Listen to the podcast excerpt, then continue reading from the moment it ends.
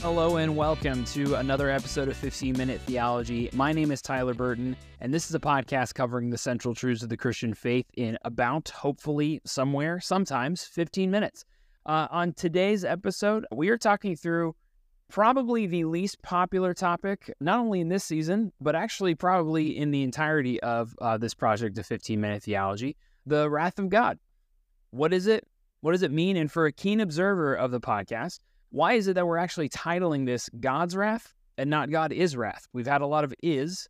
Now we're not doing that. What's going on here? Well, somebody who can help us with this is Dr. Jeremy Treat. Jeremy is the pastor for preaching and vision at Reality Church in LA. Uh, he's also the author of numerous books and articles. He really does some amazing stuff. Dr. Treat, Jeremy, thanks for coming on. Hey, thanks for having me. It's good to be here. I don't know what to make of the fact that you invited me for the most unpopular idea, but here I am if anything, it's an honor, right? Because then I think you can do it. That's what that's what it is, right? I think you're going to do great. No, no doubt in my mind. So let's lay the groundwork here. Uh, I mean, culturally, the wrath of God is not a popular idea. Uh, I think it's just the American consciousness, or just in kind of, or almost this Western consciousness. Uh, we have a lot of front-loaded notions when we hear the term "the wrath of God." Could you just give us some basic groundwork when we are saying the wrath of God? What do we mean? Give us a definition. Yeah, I mean, I think we should start by acknowledging what people automatically think of. And when they hear the wrath of God, they usually think of like a red faced deity with a bad temper and a short fuse. Like God is just this like shaken up soda can ready to burst on anyone who does anything wrong. And it's like God is irrational and has this uncontrollable rage, and he finds pleasure in punishing the wicked. So mm. I want to do away with that. That's not the biblical understanding of who God is. I want to say God's wrath is not a divine temper tantrum, but is rather his wholly settled opposition to that which seeks to corrode his good creation. God's mm-hmm. wrath is not a whimsical display of rage, it's the measured enactment of his holy and just love. And so when we talk about the wrath of God, we're talking at one level about like the emotion of anger, but I think it's more than that. It's anger towards the action of righteous judgment. So God is angry at sin, evil, wickedness, uh, and that leads to judgment as a display of His justice. So that's that's a basic understanding of what the wrath of God is not and what it is. Super good, super helpful. Uh, it reminds me of one definition I read that said it's legitimate and controlled uh, yeah. not flying off the handle like that that's very that's really helpful what you just gave us there. So then the reason i asked you to join this episode is i read your article on the gospel coalition that said god's wrath is not an attribute of god. And i was like huh? Hold on. What's going on here? This is tgc like what's happening here? And i read it through and i'm like oh i see what he's doing. Okay. I see what jeremy's doing here. So can you can you help us see why we are not saying that god is wrath uh, but that actually this is something happening. This is something God is doing. This is not something who He is.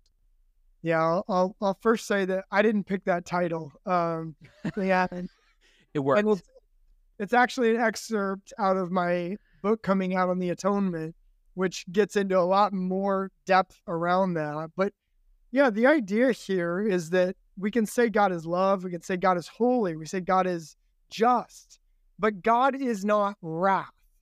And that's because God's wrath is the rightful expression of his holy love in the face mm. of sin and evil. So if if wrath is God's response to sin, wickedness, evil, then it's not essential to who his character is because before the foundation of the earth, the triune God existed in perfect love, joy, holiness, and peace. So that's so there good. was no wrath in God before the foundations of the earth because there was no sin. So mm. God's wrath arises from his holy love in opposition to wickedness in our fallen world. So wrath mm. only exists where sin exists. It's not like God was, you know, before the creation of the world, it's like Father, Son, and Holy Spirit. And all of a sudden, there's just an outburst of anger, like a flare up here or there. Like, no, right. this is his measured response to evil. And so that's why I think, you know, we need to uphold the biblical doctrine of the wrath of God. I mean, you, uh, I, I forget, I think it was Graham Cole who said, you eviscerate the storyline of the Bible if you remove mm. the wrath of God. So it's such a powerful idea throughout scriptures but we also have to understand it in the right place. And so when I say wrath is not an attribute of God, some would uh, would um, disagree with the way I put that and say, well, it's not an essential attribute of God.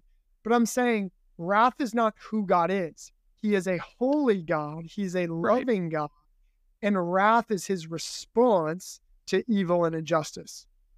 Yeah, that is a much better picture of God, uh, and honestly, a more uh, in in enticing, enjoyable. Like I, that's a God to worship, right? Rather yep. than the God who potentially could just be upset at me for no reason, right? That's there's a beautiful thing linked in that there.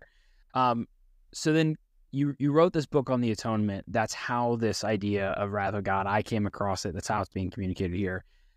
Can, you help us see how actually the cross of Jesus teaches us uh, even more specifically about what the wrath of God is. Yeah. So, I mean, the, the cross is the remedy to the world's ailment. And we have to understand then what is the problem if we're going to understand the solution. And mm-hmm. so the problem is multidimensional. I mean, we are under the power of the enemy, we are blind to the glory of God, uh, we're, we are you know, enslaved to our sin, on and on and on. But a key part of the problem, according to scripture, is that in our sin, we are under the wrath of God. And yeah. you see this throughout the Old Testament. You see this in the New Testament that we have sinned, and God's righteous, holy response to our sin is wrath and judgment. And so when Christ goes to the cross, he's he's coming to a multidimensional problem with a multidimensional solution. So so good. What I don't like to do is say the cross is only about dealing with the wrath of God. Um, mm. It's also all these other things vi- uh, victory over the powers and a revelation of God's love, and we're adopted into his family. So it's many things, but one really key one to that is that the cross deals with the problem of humanity being under the wrath and judgment of God. And that mm-hmm. happens by Christ bearing our punishment in our place. And so, I mean, you have this in Romans chapter 3, where it talks about God is righteous, God is just. And the cross is a display of God's love, but the cross is also a display of the wrath of God. He's not a God who looks at sin, evil, and wickedness and just brushes it off or says, ah, it's not that big of a deal. Okay, I'll let it go this time. The cross is where you see the wrath of God being poured out on our sin in the Son of God. And so it's amazing to think of that. I mean, the, the technical word for this in scripture is propitiation. To think that Jesus is our propitiation, meaning that he bears the wrath that we deserve. And so that in my sin, I'm under the judgment of God, guilty, I deserve wrath. And yet, because of the cross, Mm. I, I see God as Father, as as who completely loves me and is for me and is not upset with me, is not angry with me, is not disappointed in me. He rejoices over me. He sings over me as his child. I mean, that's just glorious good news. So, understanding the problem of the wrath of God, but then the solution in the cross of Christ, it, it, it's so important and and at the heart of the very gospel. Yeah, it's just beautiful um, I I have a lot of people that I talk with who would hear something along these lines and would say, "Okay, you know what? Like, gosh, that is gorgeous. That's amazing." But I don't even know if I want God to have wrath. Um, I, I want a God who's going to be a little bit different. I, I really don't. I wish he wasn't like this. Um, I think we also, in what you're saying, you're, you're showing how we need to come to to a broken world with actually good reasons why it's actually a good thing that God upholds his character in this way. Um, why would you say it is a good thing? Why why is God good in that he is carrying out his justice in this way? Yeah, it's a great question. And I, I do think that for Christians, when it comes to the wrath of God, we shouldn't just like affirm it begrudgingly we're like mm. embarrassed, like, all right, I believe it because the Bible says so, but I'm going to kind of like hide it because it feels really weird and abrasive to our culture. I actually think when we understand the biblical doctrine of the wrath of God, that we will rejoice and we will praise God for who he is. And I, I think actually this is it's really timely to have this discussion because we live in an age where we are more aware of the injustices all around the world than we've ever been. There's always Yeah. been lots of injustice and evil, but because of social media, 24 hour news cycle, um, smartphones, I mean, we're just overwhelmed by the amount of evil that children being taken advantage of, the weak being oppressed. So I, it's just happening all around us, and we're constantly seeing it. And the question is, is how would we hope God would respond to that? Hmm. And of course, God can look down on injustice with love and compassion for victims, but He also looks upon it with a righteous anger. And Yeah. would we not want God to be angry about some of the evils that are taking place in our world? I mean, I think Hmm. about, I'll never forget reading um, Miroslav Volf on this. And he comes from Croatia, Croatian theologian. And he talks about how the he grew up in a horrific environment. His village, his city was decimated. A lot of his family members were taken advantage of, killed, all of this. I mean, it's it's horrific. And he says something like, only people who grow up in comfort and luxury can hmm. struggle with the question the question, how could God be wrathful? Hmm. He said, when you when you come from an environment like that, where where uh, you're under oppression and evil, the question is not how could God be wrathful. The question is how could God not be wrathful?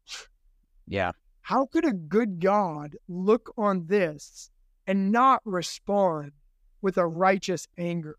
So I actually think um, the more we see the injustices and wickedness in our world, the more we praise God as a holy, loving God um, who who um, will hold all evil accountable at the end of the day. Yeah. It's it's better. It's better than what my version could be. Yeah. That's Yeah. remarkable.